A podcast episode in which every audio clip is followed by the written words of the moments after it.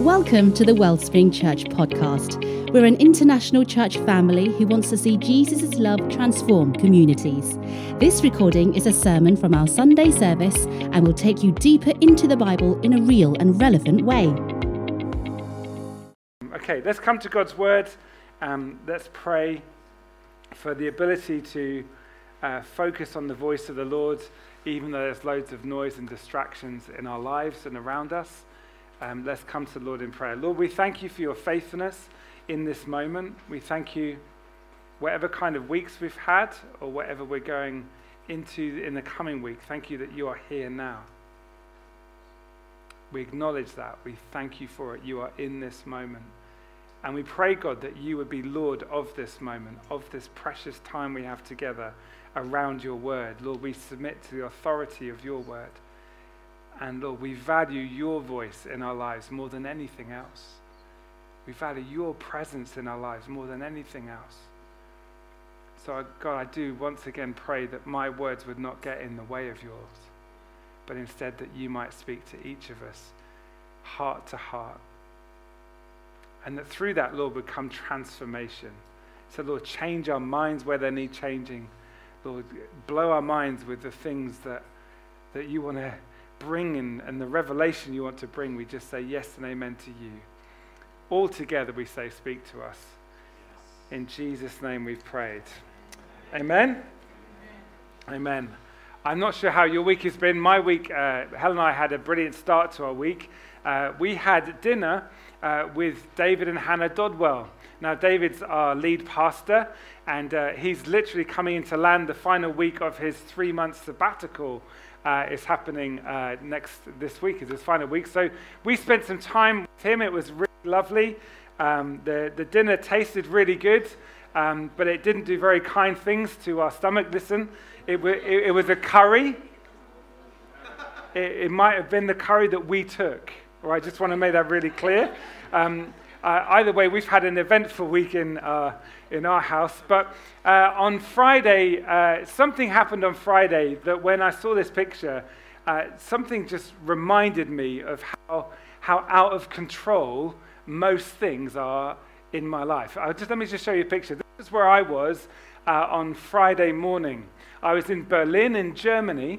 And I was offering a keynote speech to the YMCA Europe conference, the 50th anniversary conference of YMCA Europe in Berlin, and I was invited to speak. Now, if you told me a few years ago that I'd even be doing anything in YMCA, let alone speaking at a conference, I would not have believed you.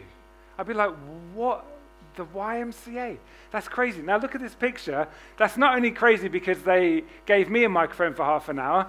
That's amazing. But also, then I showed this picture, and this picture represents a whole load of things that just a few years ago I wouldn't have believed you. I wouldn't have believed you maybe that Bethany, our eldest, who's the second from the right, would be married. And actually, as I introduced my family, I had to make clear the man in the middle of the picture is my daughter's husband.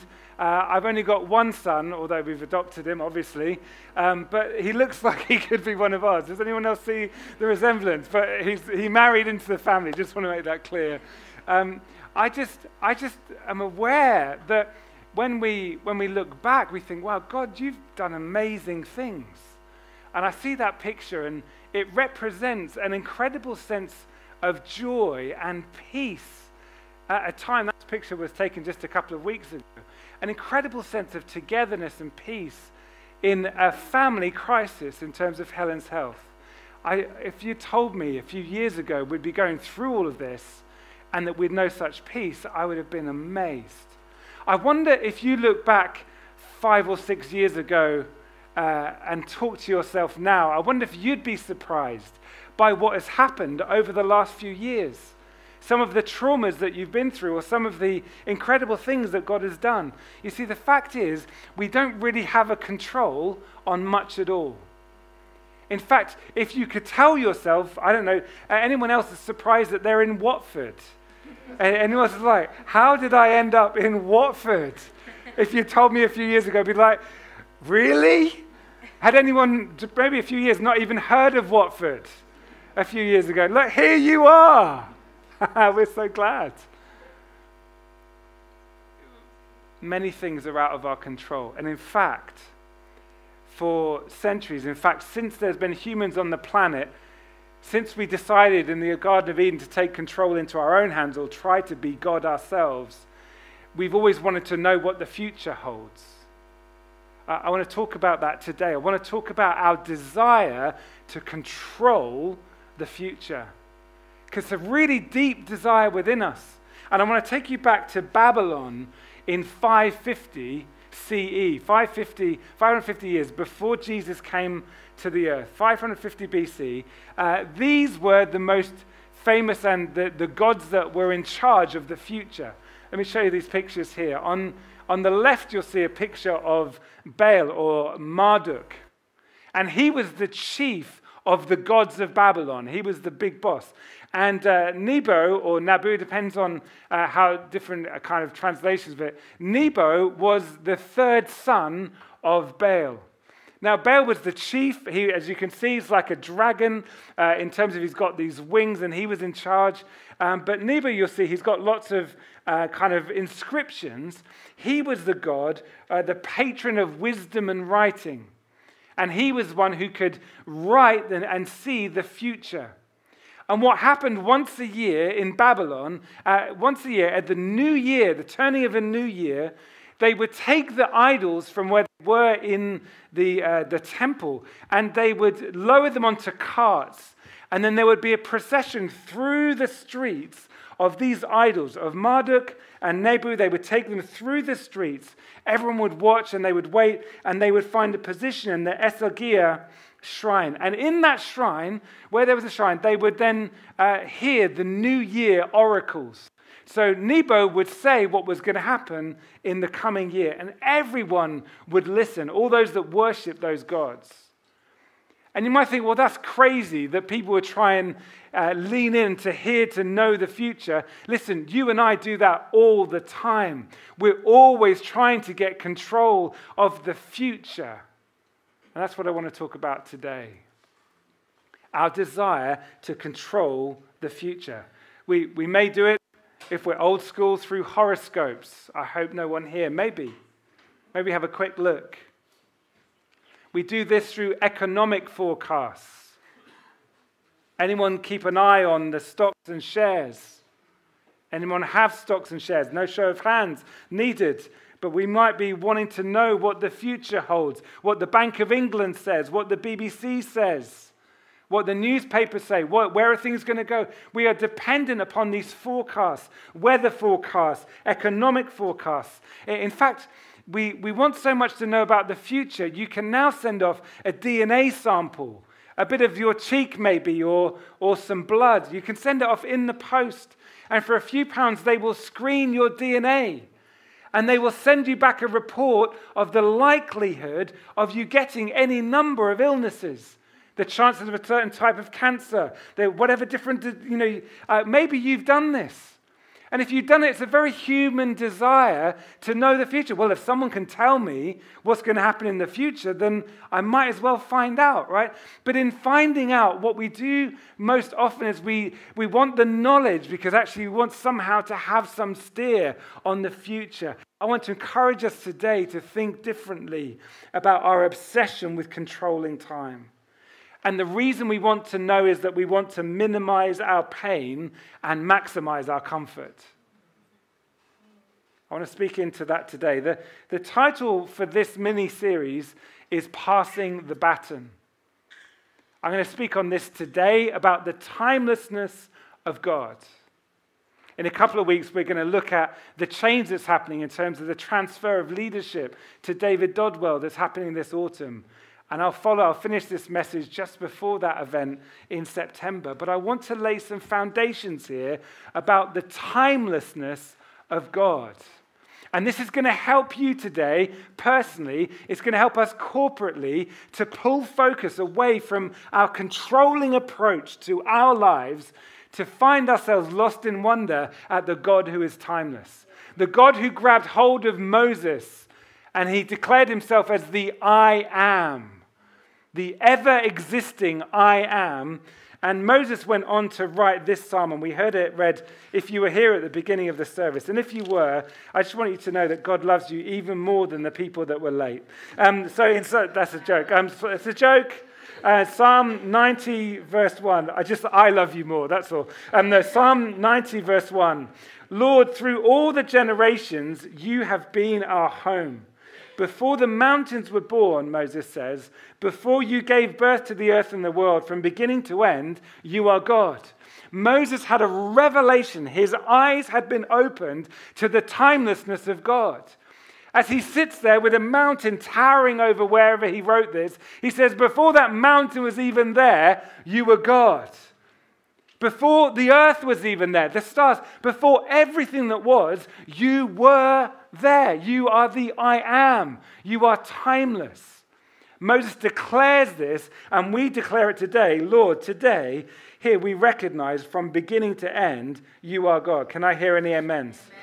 If you're new to Wellspring or new to hearing me preaching, I do go faster and I preach better if you say amen at least 10 times each during the course of the next few minutes. So he is God, and he is, from beginning to end, he is God. Amen?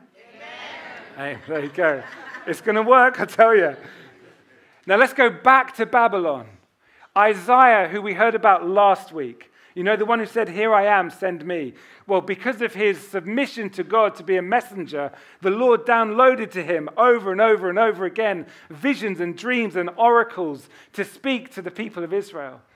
Well, let's go back to Babylon, and we're going to read from Isaiah chapter 46. If you have a Bible with paper, you know, pages, go and find that, or find this on your phone. It will come up on the screen. We're going to look at Isaiah 46, and I want to read from the heart of this, from Isaiah 46, from verse 1, and we'll pick up this idea. So remember, the people of Israel are in exile. They are in Babylon.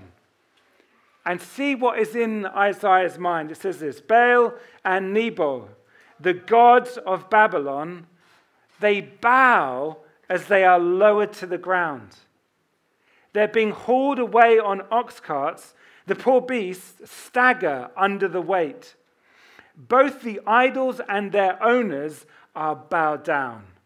The gods cannot protect the people, and the people cannot protect the gods.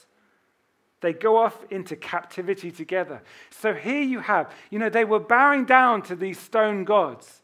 But then what they do is, for the sake of this new kind of New Year festival, they would lower them onto carts. And here, instead of them getting to the shrine, this is what Isaiah portrays them as, stumbling along.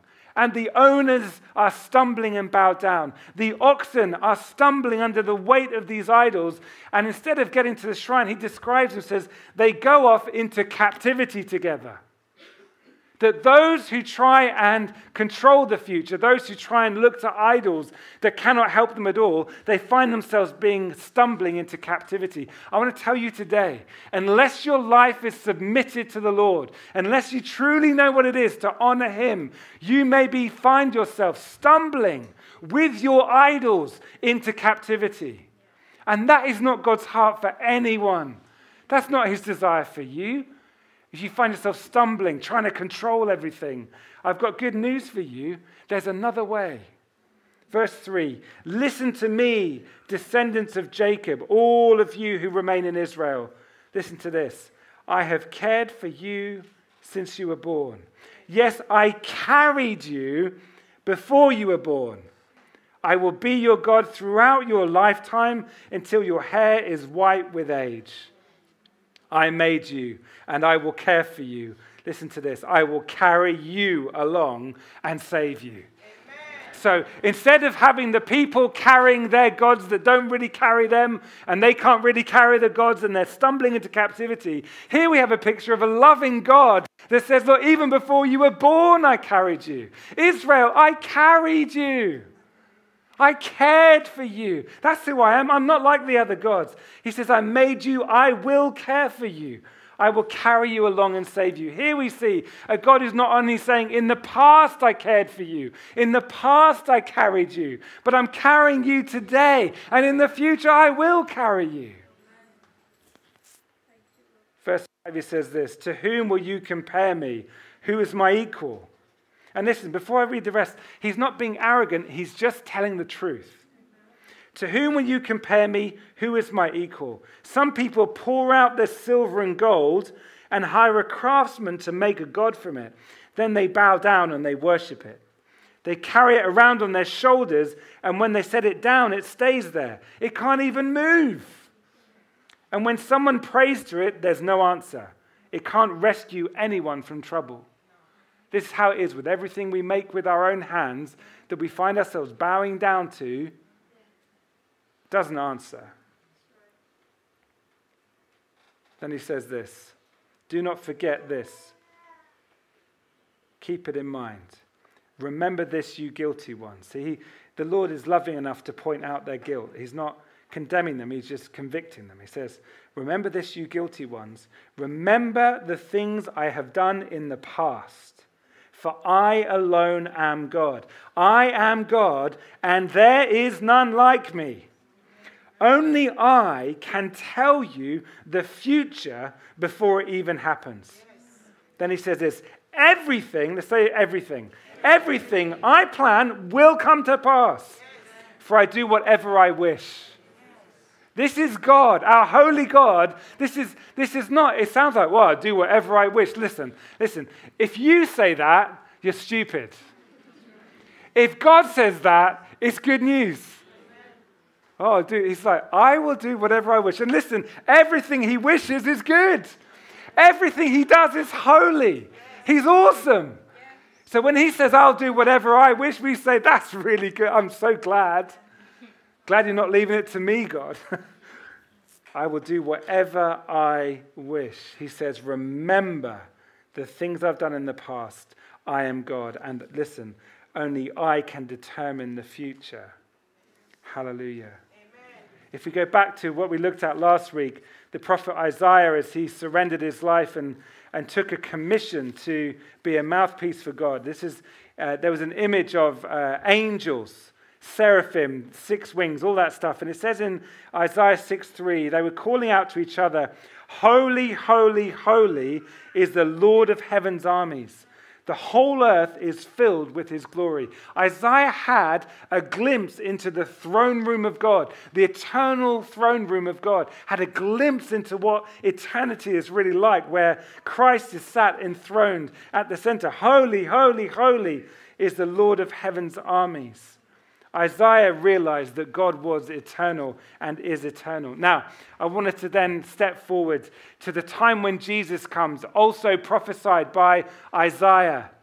The suffering servant comes on the cross. And I want you to imagine as I stand here, his hands like this. Yes, his hands took nails. But just for the sake of this, I want you to realize that in the moment Jesus dies on the cross, he pushed open a way for people like you and me to enter into eternity. He held back, if you like, the portal between the world of death and sin and eternal damnation. He held open the doorway on the cross and says, "Come in, yes, come in." If those who came to the cross and accepted his forgiveness could go past the cross and live in eternity, he holds back. And you know, ever since that time, through the power of the cross and the resurrection, he's been holding back judgment, if you like, holding a door open for people like you and me to choose to surrender our lives to him, to choose to step into eternity. And one of those that followed him, one of those that was standing at the cross was John. And John was so gripped by what happened to him in seeing not only the crucified Jesus, but also seeing the resurrected Christ. His whole life was taken up. And he got to the point after all of his ministry and preaching the gospel about Jesus, he found himself effectively imprisoned on the island of Patmos. And as he was in that Greek island, he had a vision, a series of visions, had a vision of the throne room. The Lord showed him the same thing that Isaiah had seen. And in Revelation chapter 1, it says this, and there's an image there of angels of the throne room of God, and this is what it says in verse 8. This is what the Lord said, and John wrote down, "I am the Alpha and the Omega, the beginning and the end, says the Lord God. I am the end. Let's read it together. I am the one who is, who always was, and who is still to come, the Almighty One. God reveals himself as the I am of all ages, the I am of the past, the I am of the present, and the I am of the future. This is even more built upon, and we'll spend a couple minutes here. I just absolutely love the Word of God. And there's this same image. If you turn to Revelation 4, flick over in your Bibles, if that's what you're using, paper. Revelation chapter 4, verse 8. It's the same image you see. There's angels with wings. Each of these living beings had 6 wings, and their wings were covered all over with eyes, inside and out. Day after day and night after night, they kept on saying, let's read it together. Holy, holy, holy is the Lord God, the Almighty, the one who always was, the one who is still to come. As I reflect on this, I want to show you something that is fresh for me. It's exciting. I've always wondered, why is there holy, holy, holy? I just want to show you something that is helping me today anyway. Have a look at this on the screen. God is holy, holy, holy, Lord God Almighty, who was, who is to come. God is the Lord of our past. And he's the holy Lord of everything that was. He's the holy Lord of everything that was. That means everything that's happened in the past, he was the Lord of. Is this helping anyone? And do you know what? He was holy. He was holy. From the beginning, God was always holy. He's not become nicer as time goes on. He's always been holy, perfect, pure, faultless in everything that he is. He is the holy Lord of everything that was. And that's true in your life and it's true in mine. He's the holy Lord of our past. Hallelujah. Then listen. He's the holy God of the is. He is the holy God of our present. Right now, he is God. And right now, he is holy. That means everything right now that he is holy and perfect and pure and just and right and light and kind and good and wonderful and loving. He is the holy God of the is, of the today. Not only was he holy yesterday, but he is holy today. And then what? He is the holy Almighty of the is to come. Listen, we are so determined to control our future, to make our plans, to make our schedules. Is anyone that person when you plan a holiday that maybe starts on a Sunday? You need to know what's happening on Thursday afternoon of that holiday. Is anyone the person that, well, we're going to go here, we're going to do this, we're going to do that, we must do that, we've got to get that ferry, we've got to get that train, we've got to do this, we've got to, oh yeah, we'll go to that restaurant for dinner. You know, sometimes we get to a point where we want to control everything and we want to control everyone. I want to tell you today that God is the holy Almighty of everything that is to come. And you can make whatever plans you like. But he is the Almighty of the is to come. He's the Almighty of the future. He's got tomorrow. And you know, his approach to tomorrow is holiness. Everything he is tomorrow is holy and almighty. He is the God who is holy, holy, holy. He's the Lord, the God, the Almighty of everything that was, hallelujah, everything that is today, and the God who is, he's the Lord of everything that is to come. So we can look to the past, as broken as it might seem, as much disappointment as there is in the past. We can know, do you know what? He's the holy Lord of everything that was past. Even those things that we wish weren't there in the past, do you know what? He's still holy. And through the grace of the Lord Jesus Christ, even the worst thing, even the worst sin, washed in the blood of Christ. And the things we're dealing with today, the stresses of today, the things that occupy us, the things that consume us, the things that we kind of try and keep under control, I want to say, look, he's the Lord. He's the God of today. He is. Yes. one of the most frequent reminders we need is that He is God and we are not. Maybe it's just me, but on a frequent basis, the Lord needs to remind me that I'm not Him. We've got to plan this, got to do this, got to be certain of this. This has to be the way that this happens. It has to be like this. And the Lord said, no. I'm the holy God of today.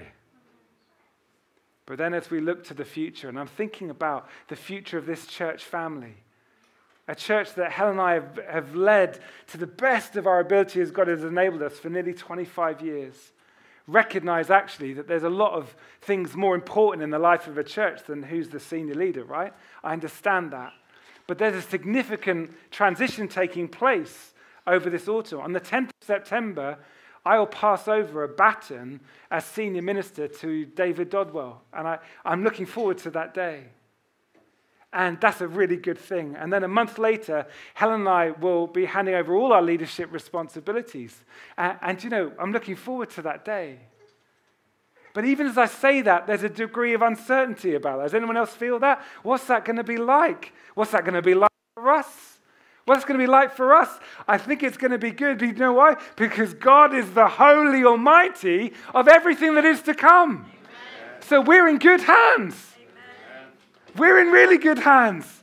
And I don't mean David's, although those hands are good. And I know God's going to use him powerfully. And all of us together, we're going to embrace that. We're going to run with it. He's going to run with that baton. Great things are going to happen. The kingdom's going to be extended. Hallelujah.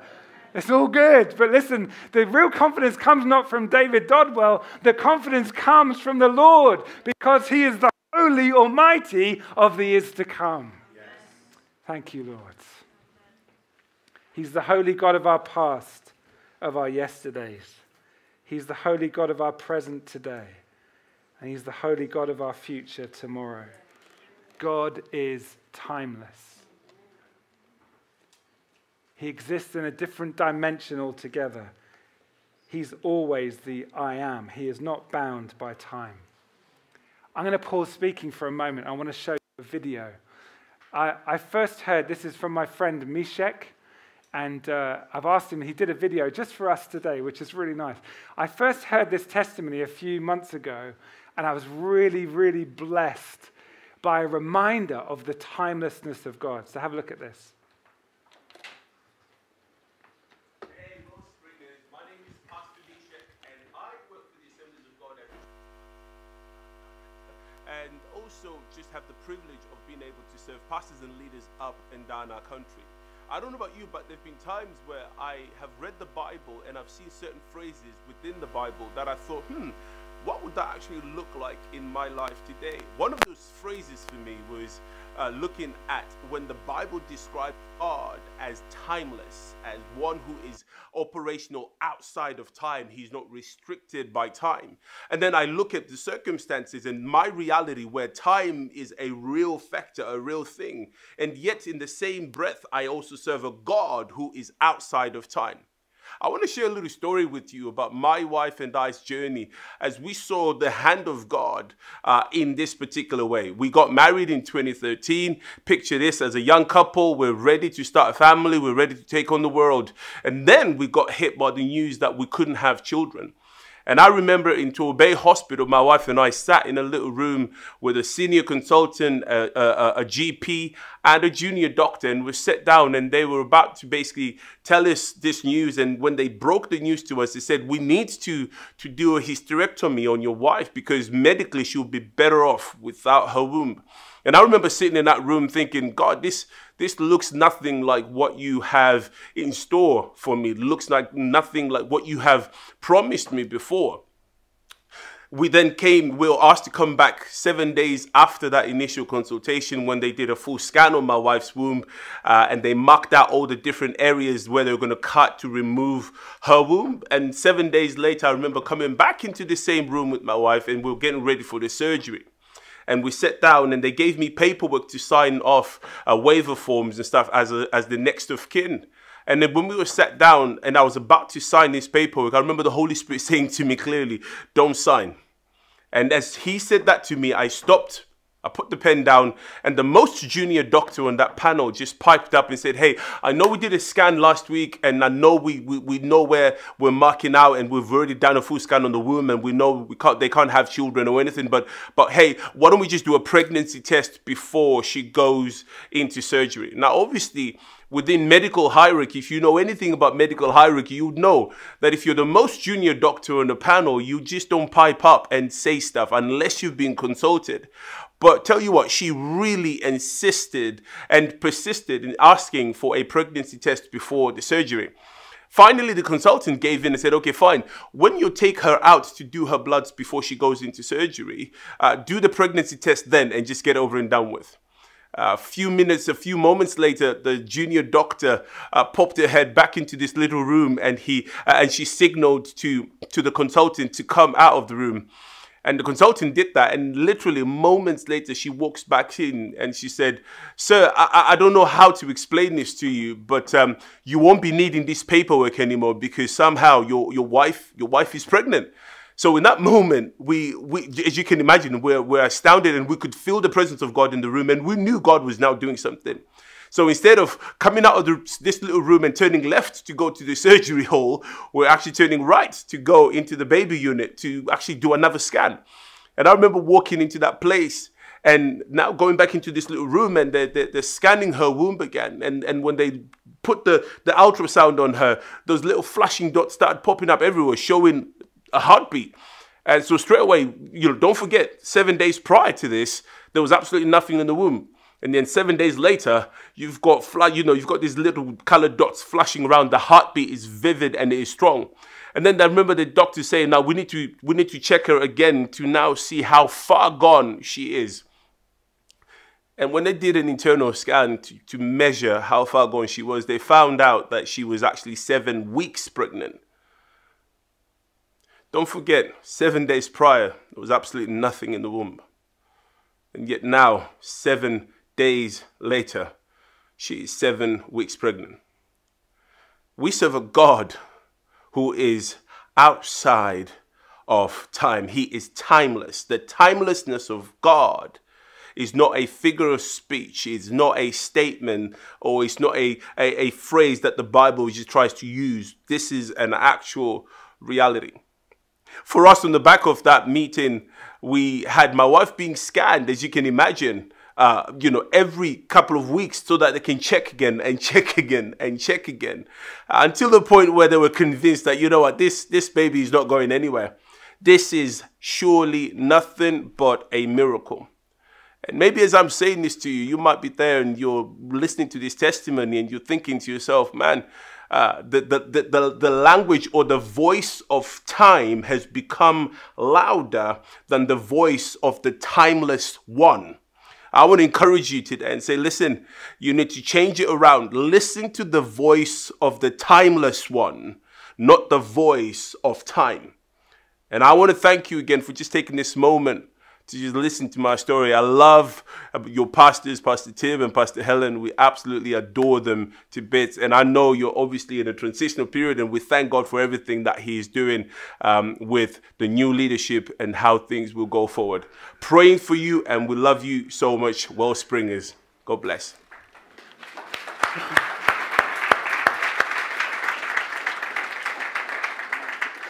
Isn't that amazing? Isn't that wonderful? The timeless one, able to to warp things in time and space according to his great purposes. They've gone on to have more children, got a very full life, very young family. I think they're all under the age of like 5 or something, or 3 or 4 kids. It's amazing what God has done. You see, he is the God who is timeless, the holy God of our past, our present, and our future. I just want to underline what he said. It's really, really important, friends. It's important, church, that we do not get distracted by the voice of time, the desire to control time, to determine our own future, to get that next career step, to be sure of what happens next in our career, to get that job, to get that relationship, for everything to be programmed according to what we want it to be. It's time for us just to relinquish some of those things and surrender them to God and say, God, okay, I admit it. I'm not you.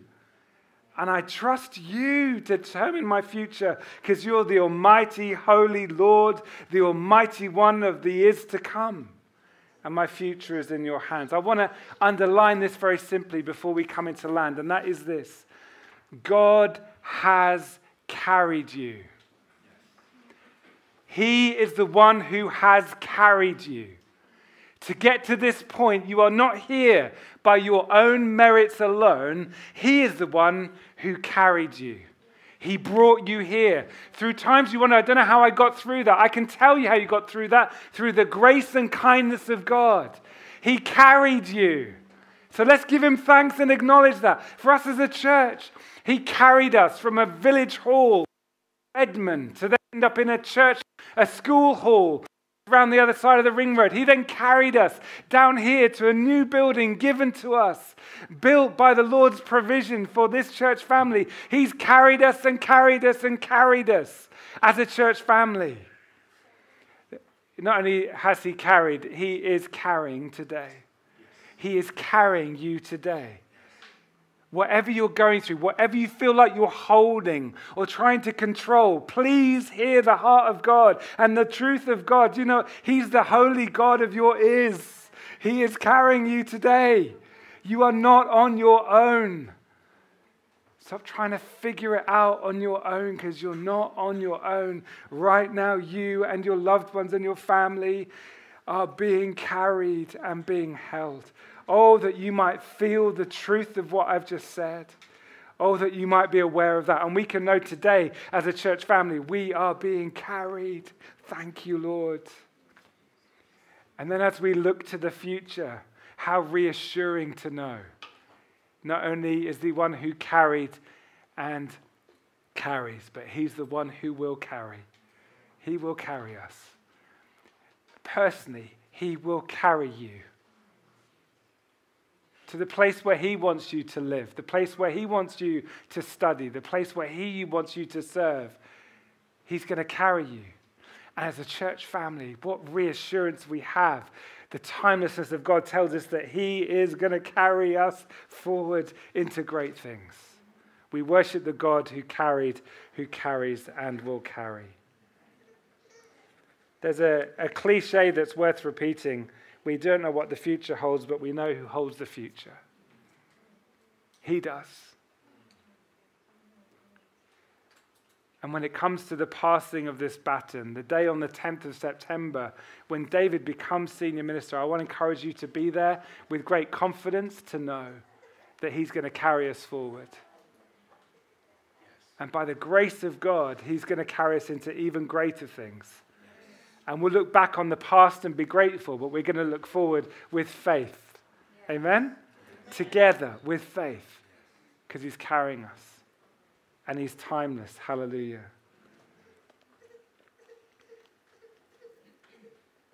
One final thought, and then we're going to pray together. When David comes back from sabbatical next week, let's go easy on him. He's had time in Israel, which is awesome. He's been studying a lot, praying a lot.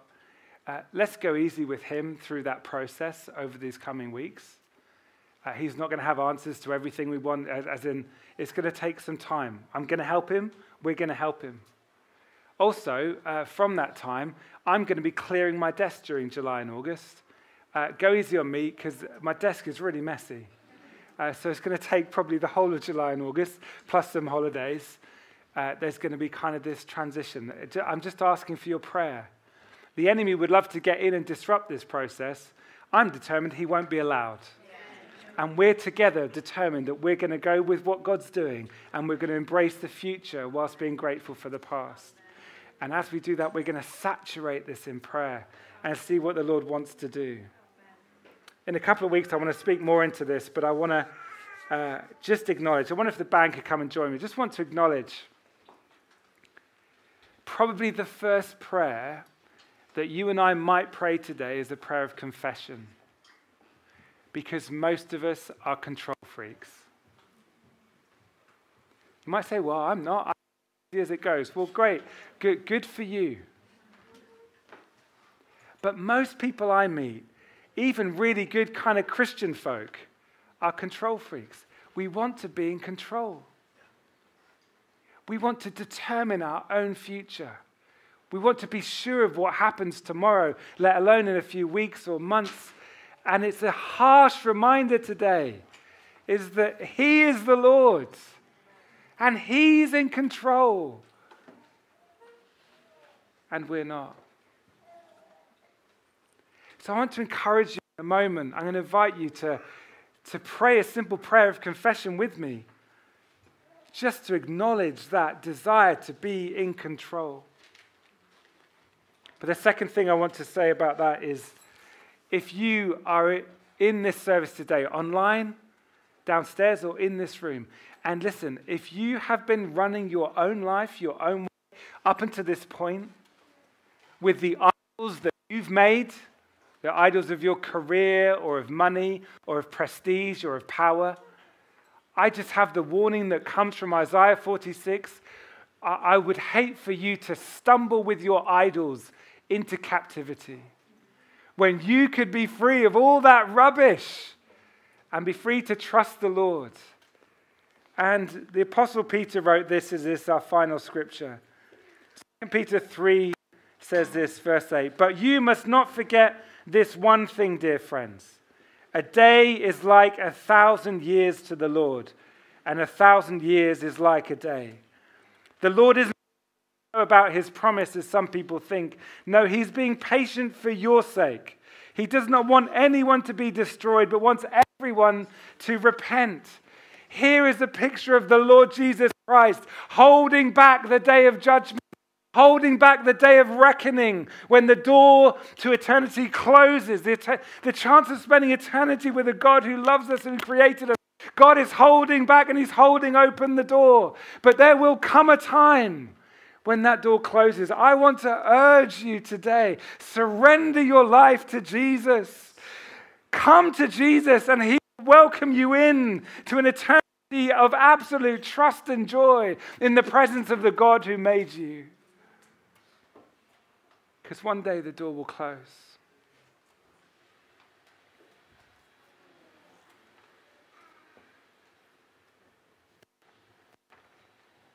So today is a time for surrender. Before we sing, and invite the Holy Spirit to come and move. Holy Spirit, we welcome you. And maybe you might find it helpful, just on your lap, maybe empty your hands of your phones or your Bibles or whatever, and perhaps just rest your hand on your lap.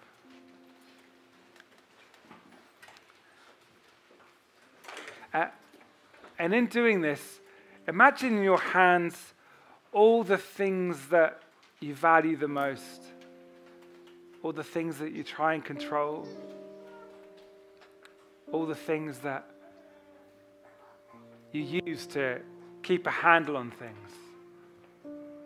I invite you just to confess with me the desire to yield these things to the Lord. Lord, I want to say, I'm really sorry, God, for times when I've tried to make things happen, for times when I've tried to control other people, when I've tried to make for a certain outcome, try and force my way. Lord, forgive me for trying to do things my way, in my timing.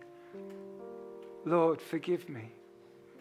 And we say together as a church family, Lord, forgive us for our controlling ways. Forgive us for any times, Lord, when we've tried to determine our future. And we say, God, we yield to you. We surrender to you our careers, our futures. We surrender to you everything that we hold dear. Our families, our desire for a family, our desire for a life partner, whatever it is, we yield it all before you and say, God, forgive us for not trusting you. But Lord, help us now. As we draw near to you, help us now to trust you. We choose in this moment to trust you. We trust you, our God of yesterday, today, and for sure the almighty God of tomorrow. We trust you. We trust you with your timing. Yes. Yes.